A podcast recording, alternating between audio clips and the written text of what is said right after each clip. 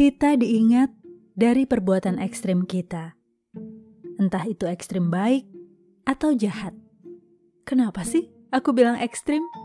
Karena kalau cuma standar baiknya, ya biasa aja, nggak terlalu berkesan.